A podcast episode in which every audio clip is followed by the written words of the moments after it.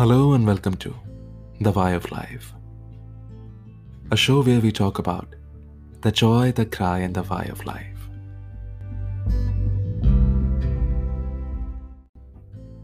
सलमान को थिएटर में शर्ट उतारते हुए आप सबने देखा होगा पर कितने लोगों ने सलमान को शर्ट उतारते देख अपनी शर्ट भी उतारी है?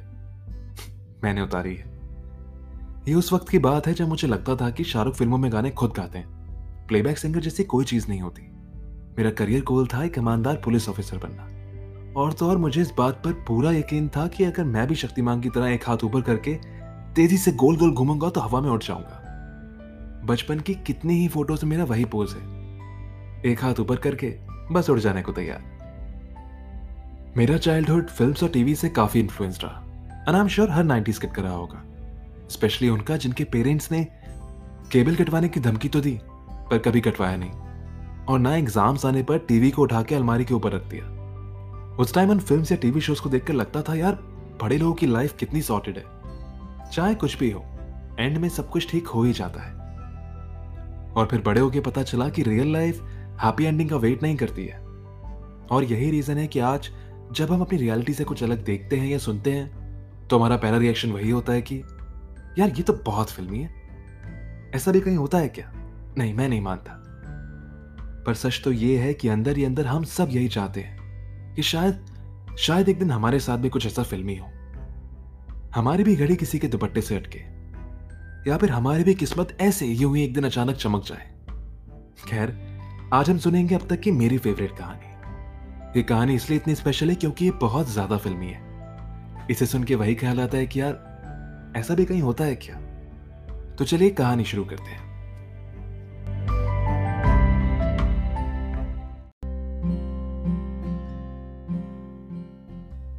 डेविड की हेलन से पहली मुलाकात ऑशविट्स के कंसंट्रेशन कैंप में हुई थी। एक साथी कैदी ने उन्हें हेलन से मिलवाया था।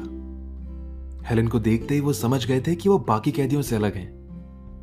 वो साफ़ सुथरी दिख रही थी। उन्होंने एक अच्छी सी जैकेट पहने हुई थी और उनके पास से खुशबू आ रही थी। वो मर्दों के कंपाउंड में ऐसे बेधड़क घूम रही थी कि मानो कोई अफसर हो।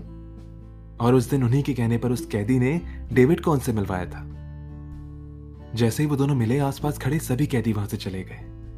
तब डेविड को समझ आया कि ये कोई इत्तेफाक नहीं, बल्कि ये सब तो हेलन के प्लान का हिस्सा है। ये उनकी पहली अनऑफिशियल डेट थी। अब डेविड के लिए तो डेट ही थी। जिस औरत से बात करना कोई भी मर्द अपनी खुशनसीबी समझेगा, वो खुद उनसे बात करने आई थी।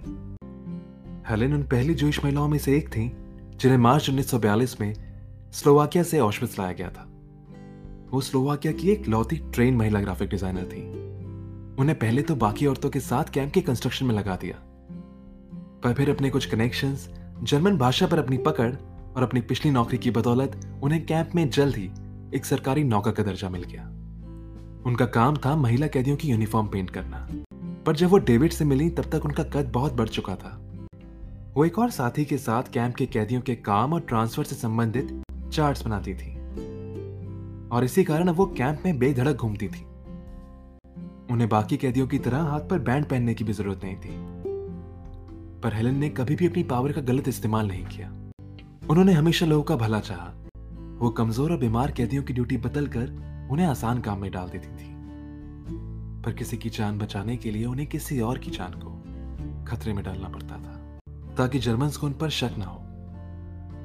वहीं दूसरी ओर जब डेविड कैंप में आए थे तो उनका काम था कैंप से भागने में असफल हुए कैदियों की डेड बॉडीज को उठा के एक ट्रक में डालना।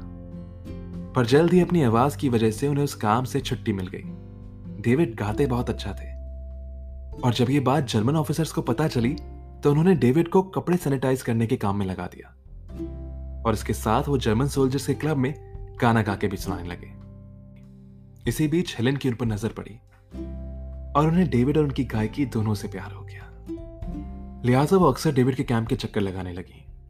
उस वक्त वो 25 साल की थी और डेविड बस सत्रह के। अपनी उस पहली डेट के बाद दोनों ने फिर अगले हफ़्ते मिलने का फैसला किया। क्रिमेटोरियम चार और पाँच के बीच कपड़ों का एक बहुत बड़ा ढेर था।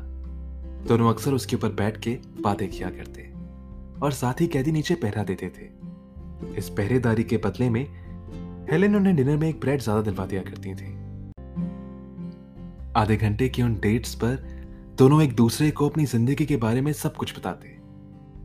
डेविड हेलन को एक गाना गा के सुनाते तो बदले में वो उन्हें एक हंगेरियन गाना याद कराती। वो दोनों अंदर ही अंदर ये जानते थे कि शायद इस कैंप से वो कभी ज़िंदा बाहर ना निकल पाए। पर उन तीस मिनट के लिए वो ये सब कुछ भूल के आगे साथ रहने के सपने बुना करते थे। उनकी मुलाकातों का सिलसिला यूँ ही चलता रहा। फिर साल 1944 में एक शाम जब वो मिले तो वो दोनों जानते थे कि ये शायद उनकी आखिरी मुलाकात होने वाली है। जर्मन फोर्सेस वर्ल्ड वॉर लगभग हार चुकी थी। कंसंट्रेशन कैंप के सभी सबूत मिटाने के लिए क्रेमेटोरियम्स और गैस चैम्बर्स तोड़े जा रहे थे। बचे हुए कैदियों को बस और ट्रक में भर के ऑशविट से दूर ले जाके मारा जा रहा था। अपनी उस आखिरी डेट पर दोनों ने यह प्लान बनाया कि अगर अगर ये जंग खत्म होने तक वो दोनों ज़िंदा बच गए तो वो पोलैंड की राजधानी वॉर्सो के कम्युनिटी सेंटर के बाहर मिलेंगे। पर उससे पहले ही डेविड को बाकी कैदियों के साथ ऑशविट से बाहर भेज दिया गया। डेविड उस सफ़र का अंजाम जानते थे, इसलिए रास्ते में ही एक सिपाही को जख्मी करके वो वहाँ से भाग गए और जाके खेतों में छुप गए। उस समय यह अफवाह थी कि रशियन फोर्सेस जर्मनी में घुस चुकी हैं। और जब उनके टैंक्स की आवाज़ सुन के डेविड खेतों से बाहर निकले तो उन्होंने देखा कि वो रशियन फोर्सेस नहीं, अमेरिकन फोर्सेस थे। डेविड को अमेरिका से बहुत लगाव था। वो बचपन से वहाँ के ऑपरा में गाना चाहते थे। उन्हें वहाँ रह रही अपनी मासी का ड्रेस मुँह जबानी याद था। जब उन्होंने अमेरिकन सोल्जर्स को अपनी कहानी सुनाई तो उन्होंने डेविड को अपने साथ एक फुट सोल्जर की तरह शामिल कर लिया। पर डेविड ने उस पोस्ट से बढ़कर काम किया। वो युद्ध खत्म होने के बाद भी अमेरिकन फौज के साथ जुड़े रहे। यूरोप भर में उनके साथ घूमे। उनके पोस्ट पर काम किया और रेफ्यूजी कैंप में राशन तक पहुँचाया। वहीं हेलेन ऑशविट्ज से निकलने वाली आखिरी महिला बनी। वो काफ़ी वक्त तक तो ज्यूज को यूरोप से फलस्तीन पहुँचने में मदद करती रही और उसके बाद एक रिफ्यूजी कैंप में जा बसी। इत्तेफाक से ही वही रिफ्यूजी कैंप था जहाँ डेविड राशन पहुंचाते थे। पर फिर भी कभी दोनों की मुलाकात नहीं हुई। कुछ वक्त बाद हेलन ने उसी कैंप के एक एक्टिंग पुलिस चीफ से शादी कर ली। उनके पति एक यूएन सिक्योरिटी ऑफिसर थे। शादी के बाद पहले तो दोनों ने उसी कैंप में लोगों की मदद की और उसके बाद दुनिया भर में घूम के कई कैंप्स लगाए और सैकड़ों लोगों की मदद की। इस बीच हेलन ने हॉलोकॉस्ट का सच काफ़ी लोगों तक पहुँचाया। वो उस कैंप से बच निकलने वाली सबसे उम्रदराज महिला थी। उन्होंने कई किताबें लिखने में लोगों की मदद भी की, पर उन सब कहानियों में कहीं भी डेविड का ज़िक्र नहीं था। उधर डेविड जंग खत्म हो जाने के बाद अमेरिका शिफ्ट हो गए और वहाँ जाके इंसाइक्लोपीडिया बनाने वाली एक कंपनी ज्वाइन कर ली। और उसके कुछ वक्त बाद होप नाम की एक औरत से शादी भी कर ली। फिर एक दिन उन्हें अपने एक दोस्त से पता चला कि हेलेन किसी काम से न्यूयॉर्क आई हुई हैं। उन्होंने उस दोस्त से कहकर दोनों की एक मीटिंग फिक्स करवाई। डेविड हेलेन से मिलने को बहुत एक्साइटेड थे। वो उनसे पूछना चाहते थे कि आखिर इतने सालों तक वो उस कैंप में ज़िंदा कैसे बच गए। वो पूरे दिन उस मीटिंग स्पॉट पर हेलेन का इंतज़ार करते रहे।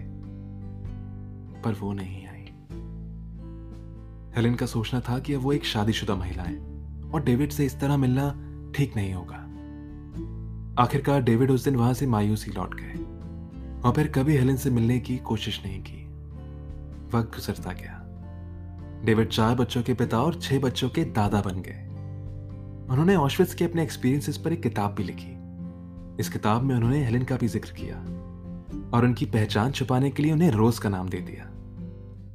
पर जब उनके बच्चों ने ये किताब पढ़ी और उन्हें डेविड की इस लव स्टोरी के बारे में पता चला तो वो डेविड से, हेलेन से एक बार फिर मिलने की जिद करने लगे। उनके बड़े बेटे ने तो हेलन को ढूंढ भी लिया। वो न्यूयॉर्क में रह रही थी। उनसे बात करके दोनों की एक बार फिर मीटिंग फिक्स करवाई। डेविड अपने दो पोतों को साथ लेकर हेलेन से मिलने निकल पड़े। वो पूरे रास्ते शांत थे। हेलेन से आखिरी बार वो बहत्तर साल पहले मिले थे। उन्हें इस मीटिंग से कुछ खास एक्सपेक्टेशंस नहीं थी। उन्हें बस इतना पता था कि हेलेन की कुछ वक्त से तबीयत ठीक नहीं है। और इसके अलावा उनकी पर्सनल लाइफ के बारे में उन्हें कोई आइडिया नहीं था।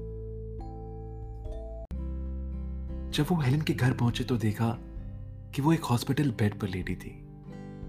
उनके चारों तरफ़ किताबें बिखरी पड़ी थी।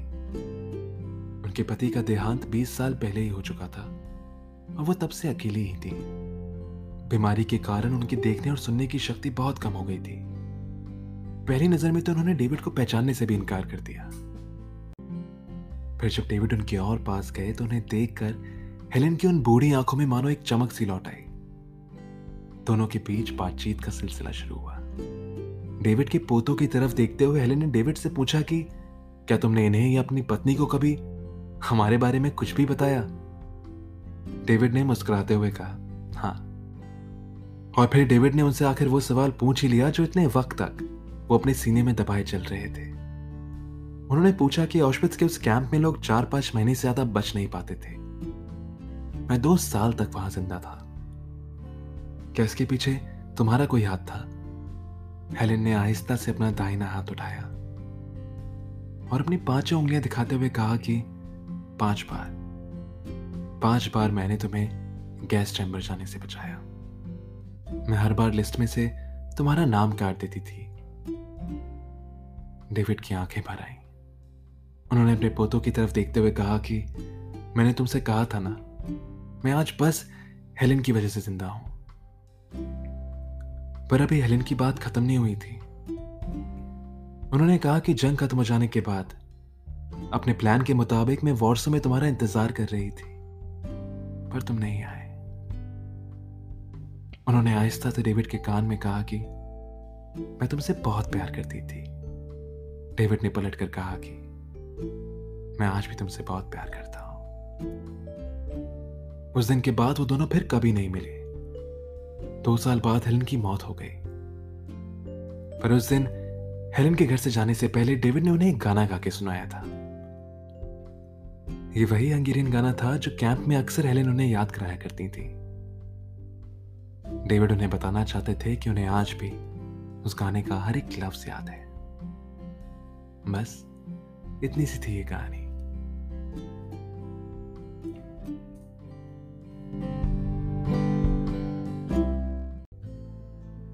हर कहानी एक हैप्पी एंडिंग के साथ खत्म हो, ये ज़रूरी तो नहीं। पर किसी अधूरी कहानी को खत्म मान लेना भी तो ठीक नहीं। आप अपनी कहानी पर भरोसा तो रखिए। क्या पता लाइफ आपको भी सेकंड चांस दे, उस अधूरी कहानी को पूरा करने का। Thank you you were listening to the why of life